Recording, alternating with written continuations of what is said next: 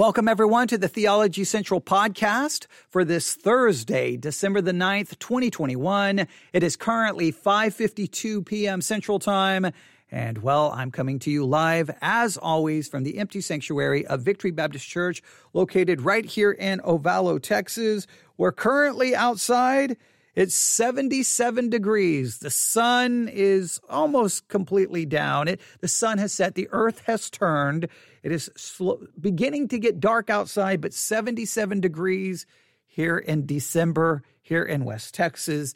I tell you that, one, to make you jealous, to make you envious. I know those that's actually would be sinful, but I, I am telling you that to make you envious and and hopefully a good way so envious that you will sell everything that you have, pack all of your belongings into a U-Haul and move right here to West Texas so well that you could come to the very church that I'm sitting in. See? See, see it's a win-win situation.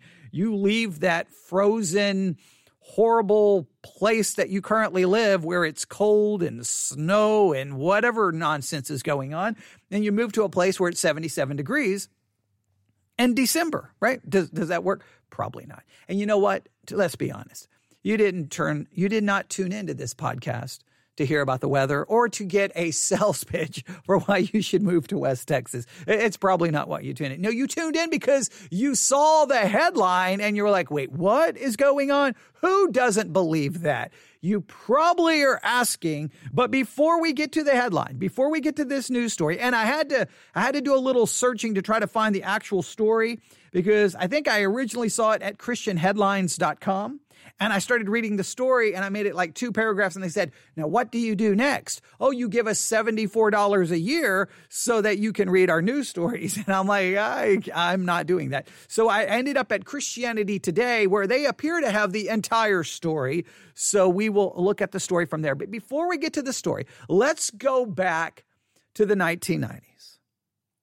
The 1990s, Bellevue, Nebraska base housing, which when I say base housing, I was in the United States Air Force. The base housing and at Offutt Air Force Base, that, that was the military base, Offutt Air Force Base, wasn't actually located on the base, okay, but base housing, Offutt Air Force Base.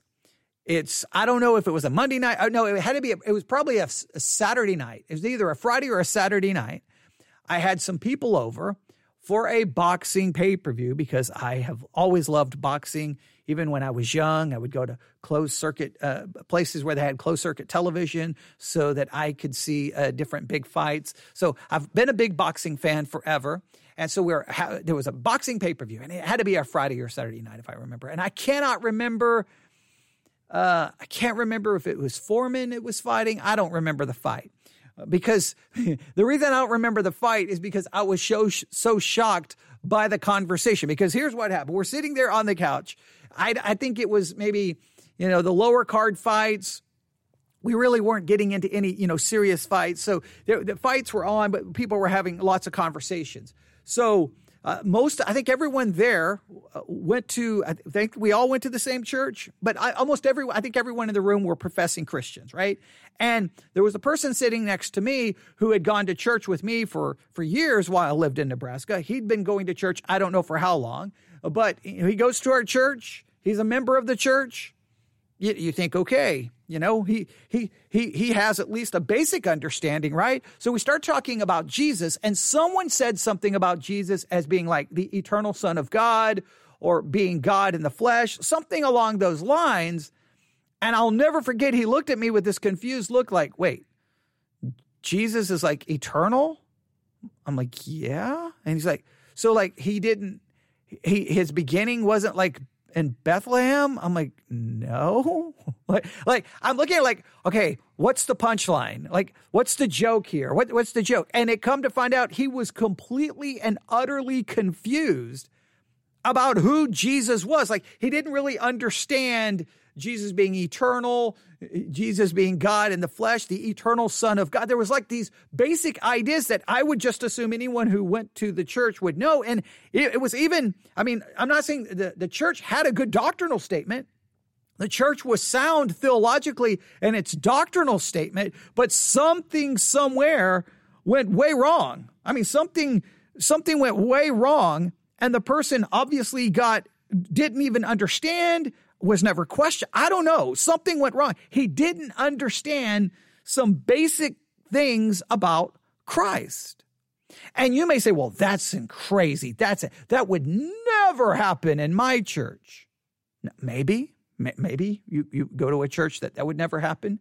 But i would challenge you if you if you handed out i mean i want you to really think about this. If you handed out a basic theology test in your church, just a basic theology test, basic things about the deity of Christ, the, the hypostatic union, uh, the, the Trinity, uh, the eternality of Christ, the, the humanity of Christ, uh, his death, resurrection, justification, sanctification. I mean, just some basic concept, justification, uh, imputed righteousness versus infused righteousness, some basic concepts that are just a part of Christian theology.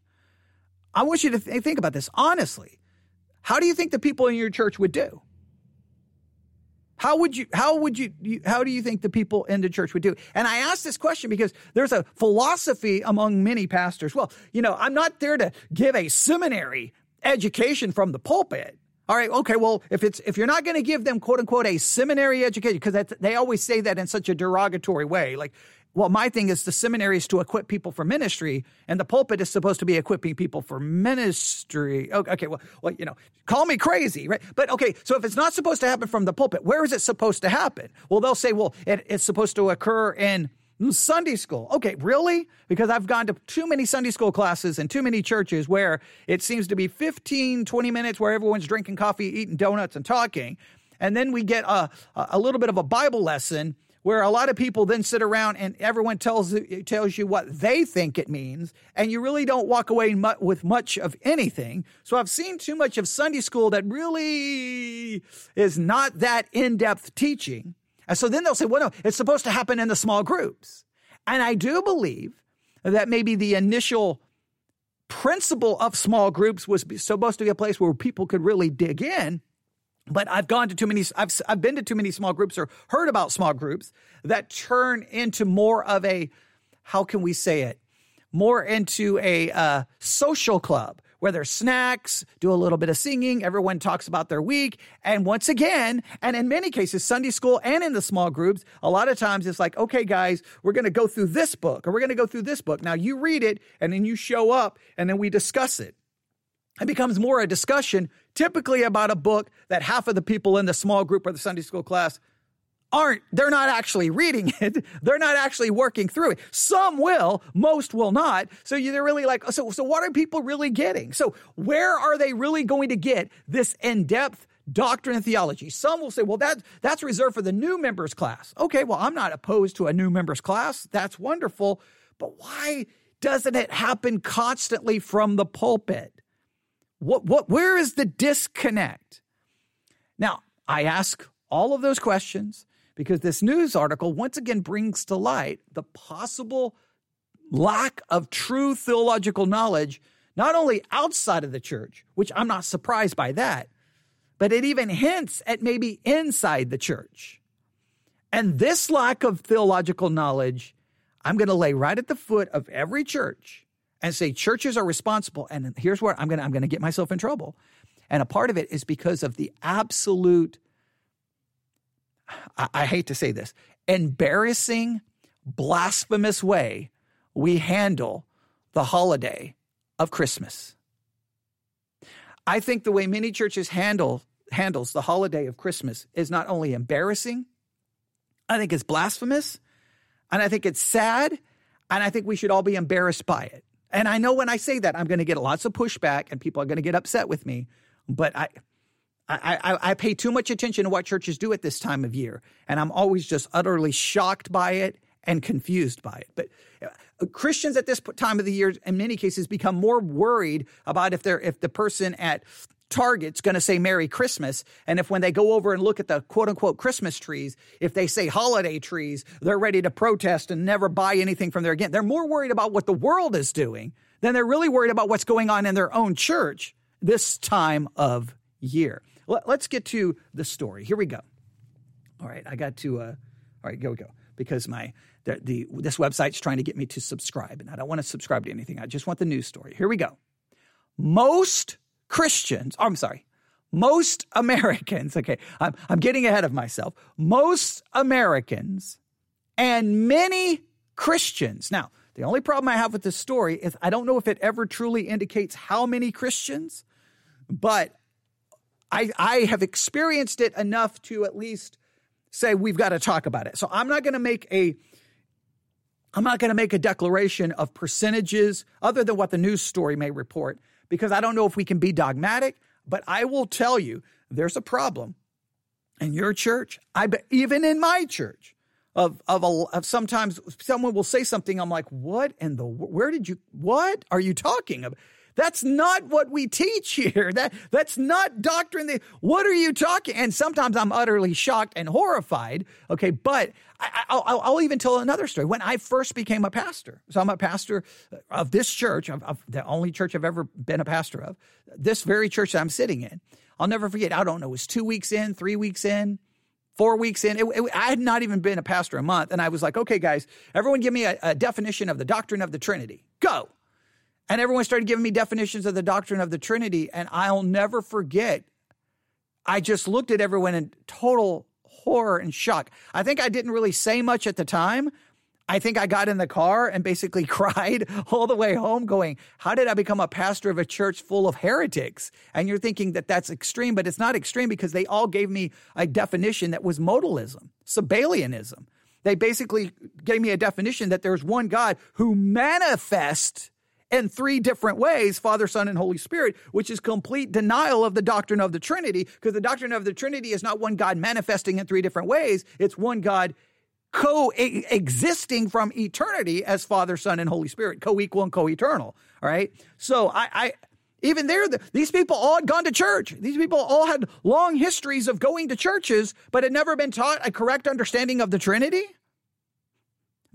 There are problems in the church. There is a theological illiteracy in the church. So now here's the story. So most Americans and many Christians don't believe the Son of God existed before the manger. okay. I, what I don't know about you, but I, I'm like, wait, what? Wait. Now, again, most Americans not shocked by that. Don't expect the world. I don't expect the world to understand anything. But when it says many Christians, it shouldn't say any Christians, but it, the fact that it says many Christians also don't believe the Son of God existed before the manger. That means they deny the eternality of Jesus Christ, which then destroys the deity of Jesus Christ. If he's not eternal, he's not God. If he's not God, then how could he save us? Okay. What, what, what is the problem here? Right? Like, what, where is the disconnect? And why is it, would this ever show up in churches who supposedly, I mean, everywhere I look, they have their Christmas extravaganza. They have the living nativity. They have the living Christmas tree. They have singing. They have, they have children dressed up as Joseph and Mary. They have donkeys. They have everything. They have that beautiful, you know, uh, candlelight Christmas Eve service. Oh, it's so beautiful. It's so wonderful. Yet people don't have a basic understanding of who Christ is? Let's read a little bit about this story because I'm again I'm just a little bit perplexed here. They says there's widespread agreement around Christmas as a historical event, but people are confused about the Trinity per a recent survey. Well, I would say they're confused about the Trinity. If you don't believe Jesus is eternal, clearly, clearly you're not a Trinitarian. All right, clearly you're not. I mean, you, oh, wait, did did possibly did when we go back to the early uh, church heresy of Arianism, did did did Arius win? Are the Jehovah's Witnesses correct? Like what what what happened here? I mean, we get into a whole discussion about ancient church uh, uh, church history, which again, if that was taught in churches, maybe we wouldn't have some of these issues. But here's the story: Christmas is a celebration of a real event, according to most Americans. Uh, so Christmas is a celebration of a real event according to most Americans. Just don't expect them to know exactly why Jesus was born and came to earth. Now, again, I am not in any way at all surprised, shocked, or even really that worried that the world doesn't know. The world doesn't know, and the only way they're ever going to know is when we tell them. Now, we could argue the church hasn't done a very good job at telling them this, and we could argue because the church has been too worried about politics instead of evangelism, but that's a whole different podcast that I won't get into right now. Let's continue.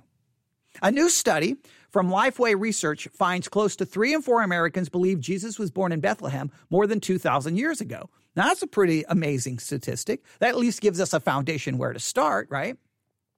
Even more say Jesus is the Son of God the Father, but less than half believe that Jesus existed prior to being born on the first Christmas.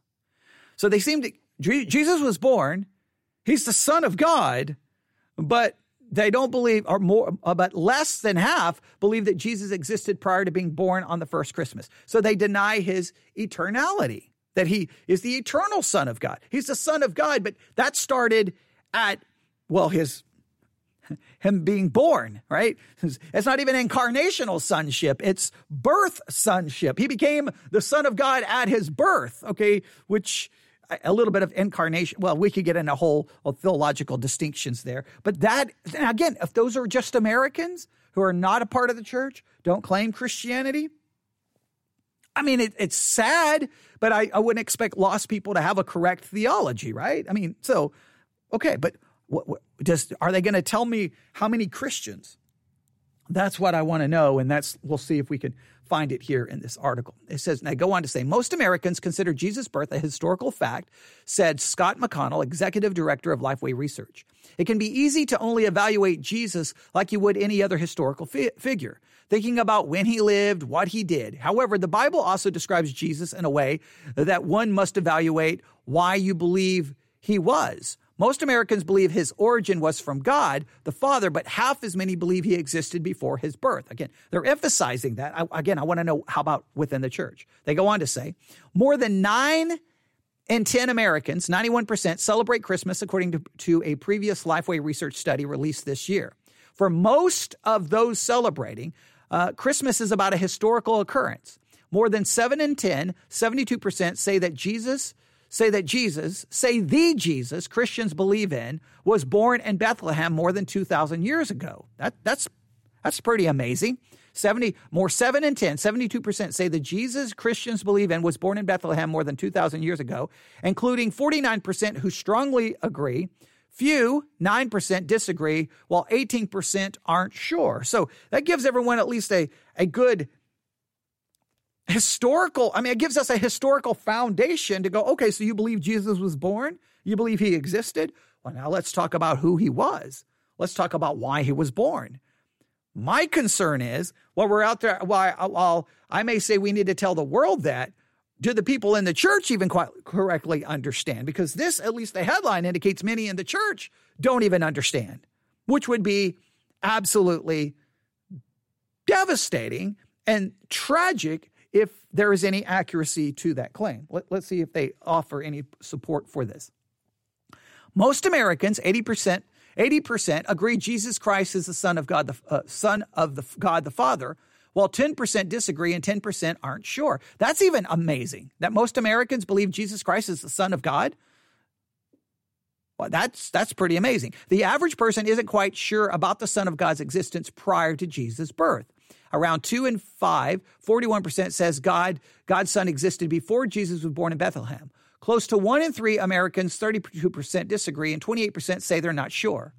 The 2020 State of Theology study showed that 72% of Americans believe that there is one true God in three persons God the Father, God the Son, and God the Holy Spirit, McConnell said. Prophecies such as those in Isaiah 9 reflect that the Messiah uh, again, the state of theology showed that 72% of Americans. Now, the state of theology study is that when they say Americans here, are they talking about Americans who profess some form of Christianity? Because I thought the theological study, because I, I would have a hard time believing that 72% of just average Americans who don't go to church and don't claim to be Christian would believe that there is one true God in three persons.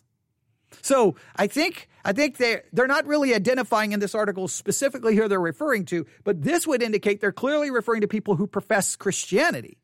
All right. So they say that there is one God uh, and three persons God the Father, God the Son, and God the Holy Spirit. McConnell said prophecies such as those in Isaiah 9 reflect that the Messiah would be wonderful, would be the wonderful counselor, the mighty God, everlasting Father, Prince of Peace. While these titles reflect the Trinity, some Americans do not connect the Jesus born in Bethlehem with the Messiah who already existed as God now coming in the flesh. That's bizarre. Okay. All right. The religiously unaffiliated are least likely to agree with any of these statements surrounding Jesus' birth and identity. Okay, that makes sense. But some still believe, despite their stated disconnect from organized religion. Almost half, 48%, believe Jesus Christ is the Son of God the Father. A third, 33%, say Jesus was born in Bethlehem more than 2,000 years ago. And fewer than 15% believe the Son of God existed before Jesus was born. Those are the religiously unaffiliated. Right? Well, I, I expect their answers to be all over the place, right? They're not connected to any religious, uh, you know, not, they don't name any religion. Okay. But uh, still have a lot of knowledge about, about Jesus. Now, here's where things get interesting. Among Chris, Christians, those who attend church four times a month uh, or more are most likely to believe each of the statements about Jesus and his birth. 98% believe he is the Son of God the Father.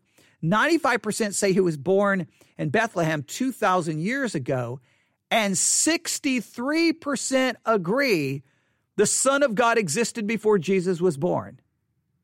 Now, I want you, these are people who attend church four times a month, and only 63% agree that the Son of God existed before Jesus was born. What in the world is going on in those churches? 63% of people who attend church four times a month, only 63% agree uh, that the Son of God existed before Jesus was born. What in the world are you? What? What? I, I don't know what's going on in those churches. I don't have a clue. I, I guarantee this: they probably have lots of programs. They have probably lots of activities. They probably don't miss a potluck, a picnic, a shopping trip, a quilting club. They probably got all of that going on.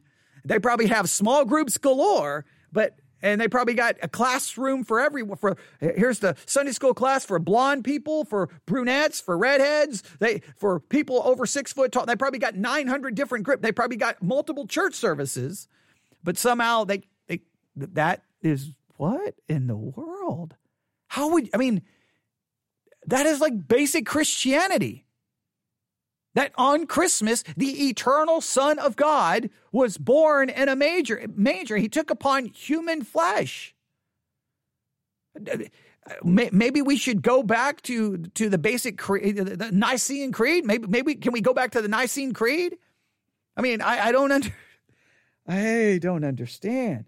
All right. Um, Americans aren't always sure what motivates what what motivations Jesus ascribed to himself in his coming to earth. When given seven options, four correct and three incorrect, for reasons the Bible records G, uh, Jesus is saying why he came, only one choice only one choice garnered a small majority.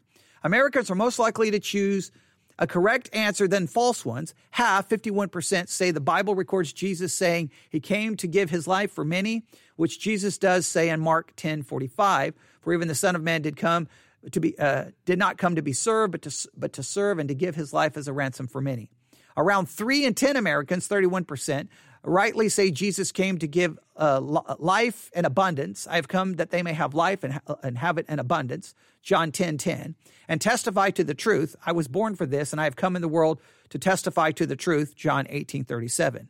Far fewer, 9% believe that the Bible records Jesus saying he came to bring division rather than peace, despite him making that claim in Luke 12 51.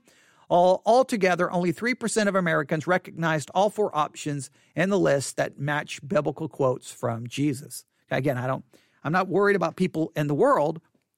It just demonstrates the church needs to be busy in evangelism and teaching, bringing people to, to Christ and then discipling them. That that's what the church is supposed to be busy doing, even though we're you know busy doing everything else. But okay, um, it says fewer than one in 10 Americans falsely identified other reasons for Jesus coming to earth. 9% believe Jesus said he came to be served, which contradicts Mark 10:45. 8% think he said he wanted to abolish the Old Testament law and prophets, contradicted by Matthew 5:17, and 8% say Jesus came to condemn sinners, which contradicts John 3:17. Despite widespread belief that Jesus really came to earth as a baby, there is far less familiarity with why Jesus came. However, the majority of Americans believe Jesus came to give his life for many, which is reflected in the angel's words to Joseph in Matthew 121. So he will give birth to a son, and you are to name him Jesus because he will save his people from their sins. Well, what this article doesn't even raise the question of which people is that referring to, which you can go back and listen to yesterday's live broadcast. And that ends the news story. All right. So, what do we take from all of this? I think, and, and I and I know I'm going to get in trouble for this.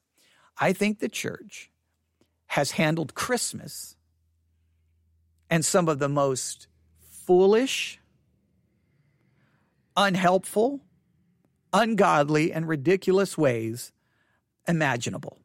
Now, I know you may think that's a little hyperbolic, but let me just go through some of the issues. One, many Christians and many churches and many religious organizations got caught up in this whole it's a war on Christmas, Fox News. It's a war on Christmas. It's a it's a war on Christmas. They're trying to eliminate Christmas. What are we going to do? And they were so worried about trying to get Christmas in a sense protected and forced upon the lost world. Like we got to make sure that they call it a Christmas tree, not a holiday tree. They better say Merry Christmas and not Happy Holidays.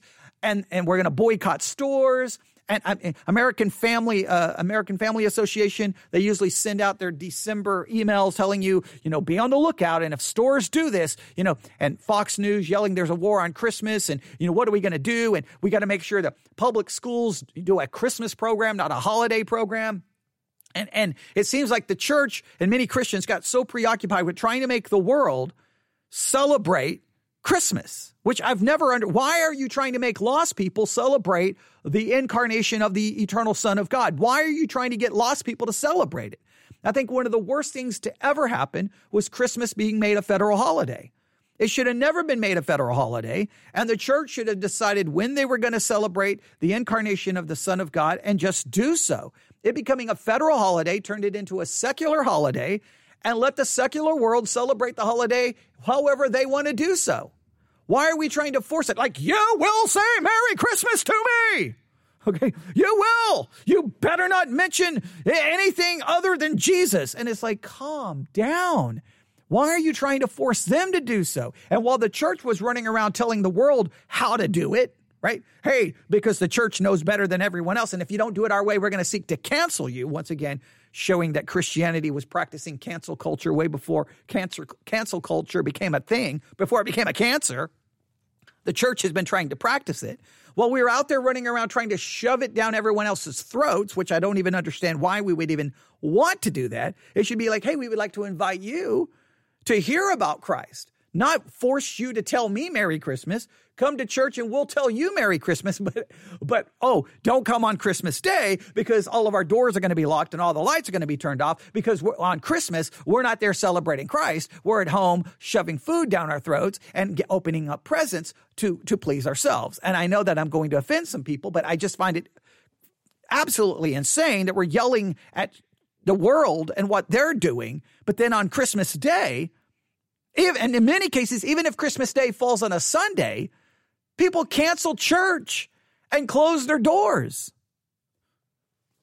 But but hey, Christmas is about Jesus. Well, if it's about Jesus, then why wouldn't we be on church on Christmas? Like I, on one hand, we're like, it's about Jesus. Jesus is the reason for the season. Oh, by the way, everyone, mark your calendars on December the 25th oh, we won't be having church services. And oh, we may be canceling some other services because, you know, it's the Christmas holidays. So we can't have as many church services. We got to cancel church. We, we, uh, what in the world are we doing? Well, what, like, like people don't see the utter hypocrisy in that.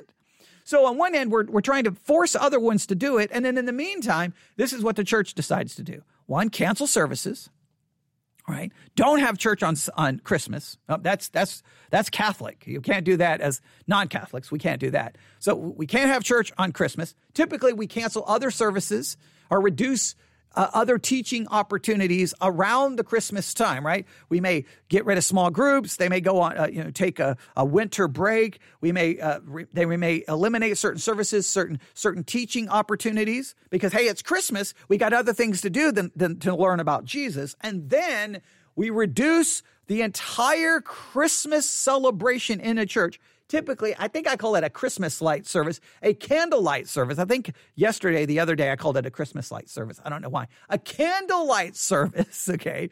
A, a candlelight Christmas Eve service where everyone comes together. We, we got to turn off the lights, make it beautiful. Because we're going to go for those feelings, going to go for those emotions, right? Play some Christmas carols. We've got to do that.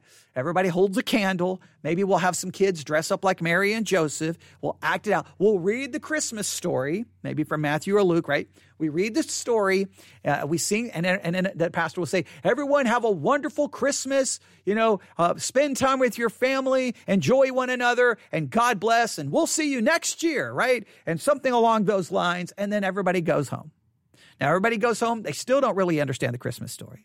They still don't really understand the doctrine or the theology because it would be insane to have your, well, you know, e- even if you do it on Christmas Eve, everyone comes in and says, well, open your Bibles. We're going to spend uh, an hour tonight doing a theological overview of the incarnation of the eternal Son of God. His eternality, his character, his attributes, who he was, and why he came. No, no, no, no, no, no, no. Can't do that. You got to do the little candlelight service. It's all about the emotions. It's all about the production. It's all about and I and look, I know people love that. They love that. But the point is, you love it to your own detriment because what you need is to grow in knowledge, not to have an emotional experience. Now, I think there's a way that we could probably put the two together. Maybe you could create something simple, beautiful, that brings our attention to what happened when Christ, the eternal Son of God, was born. But at the same time, we don't neglect the opportunity to teach doctrine and theology about it. And then, and at the, and most importantly, be consistent. It's like, you know, hey kids, this is about Jesus. It's about Jesus. And and Christmas is when we celebrate his birthday. Even if we don't, even if we're not sure that he was born on that day, it's the day that we we celebrate it. Okay, fine. We can get into a whole discussion about that. But even if you're going to say this is the day it's about Jesus, but then on that day, the church is closed and they're home opening up 37 presents. And I'm not saying it's wrong to have presents. I'm not saying that. I'm not, please hear what I'm trying to say. I'm trying to find that we put the right, the, the main thing, the main thing. So how about, hey guys, and what I, you know, the way we always did it, we opened presents before Christmas Day, number one. So we still did presents. We just did it before Christmas Day. Sometime opening up maybe one or two leading up, and then uh, any all the rest would be opened up on Christmas Eve, right? Christmas Eve, there you go. And then Christmas Day, we wake up and we have church. Now, sometimes we do it in the morning, maybe 10 a.m., 11. I think we've done it later in the afternoon, 3 o'clock. We've, I always let the church kind of pick the time. I try to get kind of like a basic majority and say that's when we're going to do it. And then we just have a church service. I don't make it a big deal. I don't try to come in and, and try to, I think maybe when I was younger, maybe I tried to make a, a, a prove a point, but the, the, uh, and maybe try to preach longer than maybe I should have. I, I think I pretty, I got out of that relatively quick. But the point is, is we're just going to have a church service. We're going to come, we're going to sing. We may sing a few extra, you know, hymns, quote unquote, Christmas carols, things that re- refer to the birth of Christ. We will do that. And then I would open your Bibles and let's go. Let's preach. Now, sometimes it's more devotional. Sometimes it's more theological.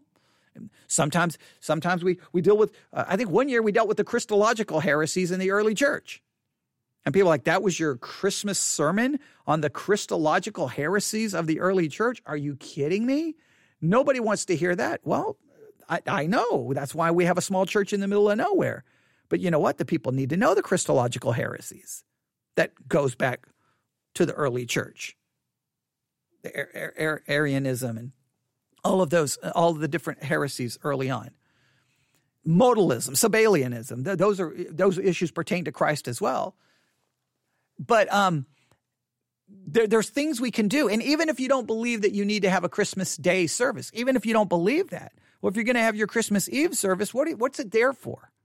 Or, is it there to equip so there won't be tossed to and fro with everyone to doctrine? Or is it there to create an, emotion, a mood? What, what, what's your, what, and then all of the big, like, Christmas plays and extravaganzas and, and acting it out and all and, and the living nativities and all of these things these churches do. These churches go, I mean, we, we listen to uh, some a big Presbyterian church. I, I, I, played a podcast of it where they were doing their all. We listened to all of their Christmas extravaganzas that they were doing. It was crazy. Hundreds and hundreds of volunteers for and for their you know, drive-through nativity where they're going to have camels and hundreds of volunteers to make it happen. And I'm like, what in the world is all of that? What what? Why can't you just say, hey, we're going to really dig in to the uh, deity of Christ and the and the Trinity uh, this year, and we're gonna, but it's everything's got to be a big, spectacular extravaganza production. And I just don't know, is that really what it's supposed to be about? I, I will say if if this is an indication, it may may indicate that a lot of our big productions and extravaganzas hasn't really accomplished anything of significance other than entertain a lot of people. Because what it seems like people need is a correct understanding of Christ's eternality, being the eternal Son of God, the doctrine of the Trinity, and the basic deity of Christ. Is, is that am I am I missing something? You you tell me. You you tell me. Now, look, I'm not please hear me. I'm not trying to create a situation where you become super critical of what your church is doing or what your church is going to do. You just got to make the if that's the best church you can find, make the most of it. You don't have to be like a Pharisee and and pick at everything and just condemn it and have a bad attitude. I'm not saying that. What you can do is look for ways to encourage. There, there's a big difference of encouraging a pastor versus you're wrong. Okay. I, I don't know when church members are ever going to figure this out. Sometimes it's like, I'm going to call you on Monday and tell you everything you did wrong. There's ways to encourage and it's amazing, but a little bit of encouragement may actually lead the pastor to do some of those things that you think may need to be done if you do it in a more encouraging way. Now, now if they're doing something completely wrong and and absolutely just insane, then you may have to you may have to decide that's not the place for you. That's that's different. But I'm saying that sometimes you're just your church does all of those things. Mainly in many cases just be, uh, blindly because that's the way they've always done it. They're following tradition. And in many cases people love all of those things. And you may not be able to get them to stop some of the what i think is nonsense and clearly nowhere in any way shape or form. Ex- do we find an example of it in scripture or even commanded in scripture? But i think in some cases you, you can say instead of trying to fight that encourage well hey do you think maybe we could you could have a sermon in the next couple of weeks leading up to Christmas that really covers the eternality of Christ, the doctrine of the the doctrine of the hypostatic union, the doctrine of the Trinity, and really get into these serious theological issues and maybe outline some of the major Christological uh, heresies that's uh, gone through the church, and just and just and you just not saying that hey you're doing something wrong, but hey, do you think you could do this? I would really love to hear this, you know, and in a more an encouraging way try to do that instead of just being critical. And then whatever happens, happens. You, you, you can only, you can't, you, there's only so much you can control. And then just try to make sure you have a right attitude, not a wrong attitude. And then just make the most of it and just try to make, yes, you, and, and this is very important. You don't want Christmas. I, I have to at least offer this word of warning. Yes, we, we care about doctrine, and theology, and we want it to be about Christ, but don't so if you're not careful, especially with children, this is so very, very important. And, and, I, and I, probably need to do a podcast on this. Some Christians who, who care about doctrine, care about theology, care about making it about Christ, they have the right attitude, they have the right motivation, they have the right desire. But if you're not careful, you so impose Christmas becoming this theological issue that for an unregenerate child, right? I mean, and even if the child is regenerate, they're still young. You got to give them some time to grow in their faith. It, it can almost ruin Christmas to the point that they grow up bitter about it, resentful for it, and that they felt like all of Christmas was ruined. Now, I'm not saying, now listen to me very carefully. I don't I do not in any way, shape, or form promote the idea of of creating a lie and like trying to tell them that the the, the large. I will, I'll say this just in case kids are listening. I don't want to you know create a war in your family. But I don't believe in creating a lie, telling your children that a larger man who wears a red suit uh, has a beard, it truly exists. I don't think you should do anything to create a fake narrative that someone who doesn't exist exists. It's no problem letting them view that person just like they view any other fic- fictitious character, right? Hey, there's this fictitious character. Here's this cute story that a lot of people tell around Christmas time. And he's not he's he's not real, but what we worship is the the incarnation of Christ. You can help them understand that Christmas is about the birth of Christ, which is true, which is real, that's what we celebrate. But there's all of these other fun stories around Christmas time that are not real, but they're fun and they're okay. And instead of just going full blown like no and yelling and screaming, you you can you can find a way because if you're not careful, then all of your kids are going to grow up and remember is well, Christmas was a horrible time, no fun, horrible, no good memories, resentful and bitter. You don't want that. And again, you have to realize if you're dealing with an unregenerate heart, you, you, you, got how do you balance that out? And I and there's and I know that there it's hard finding that balance, right? Hard finding that you because on one hand it is very frustrating that I mean what it's it's it's what happens when you make it a secular holiday, right?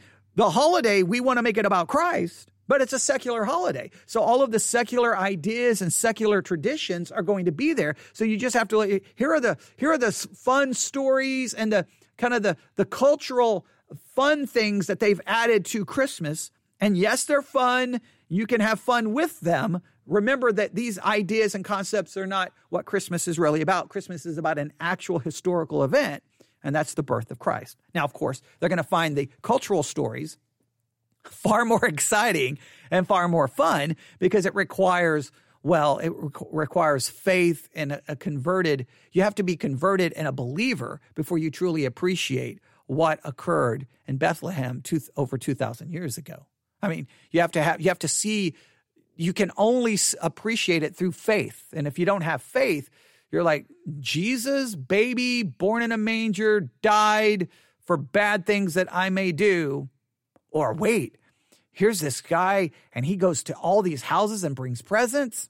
Hmm, I know which one I'm more excited about. And you can't blame a kid for that. You can't blame the kid. You just got to let them know that that one is not a real story. It's just like, and you can name whatever other fictitious characters they love, movies, cartoons, whatever uh, ones that you think are great that your kids are, are fond of. See how, see, that's a fun story. That's, this is nothing more than just another fun story, right?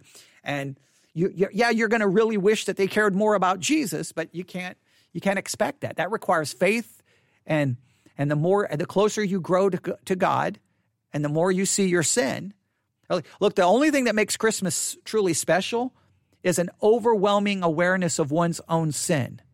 When I am so overwhelmed with my sin, then I hear this Christmas story of the eternal Son of God taking on human flesh to come and die not only to die for me, but come to obey the law that condemns me, so that his obedience will one day be imputed to my account by faith, then the Christmas story takes on a far new, more dramatic, meaningful thing.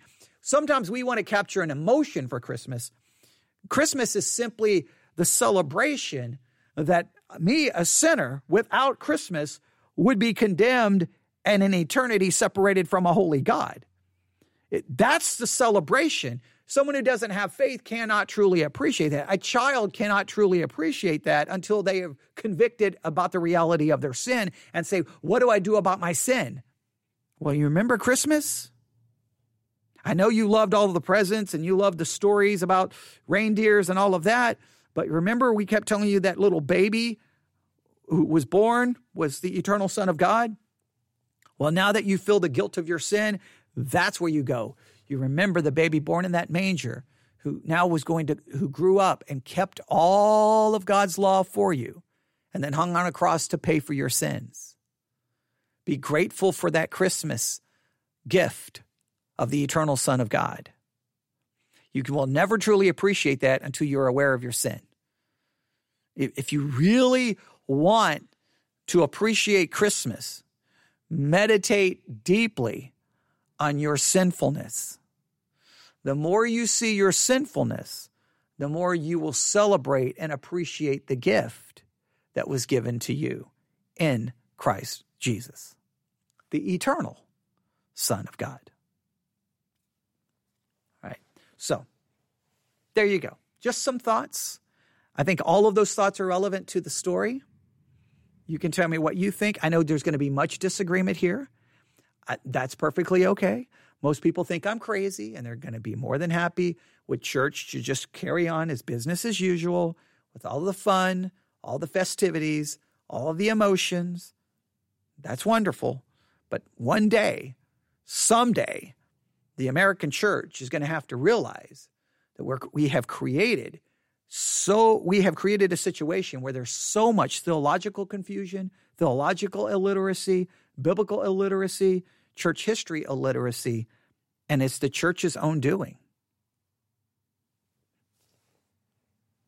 All right, you can email me, newsif at yahoo.com, newsif at yahoo.com. All right, it is now 638, so I guess I'm going to go home. I, I, I could stay here maybe one time I just need to come out here at like three in the afternoon and see if I can literally broadcast from three in the afternoon till say seven in the morning. Like just go like a or maybe go from three in the afternoon to three in the next afternoon. I don't know if I, it, would have to work out all of the logistics, but I, I don't, I think I could do it.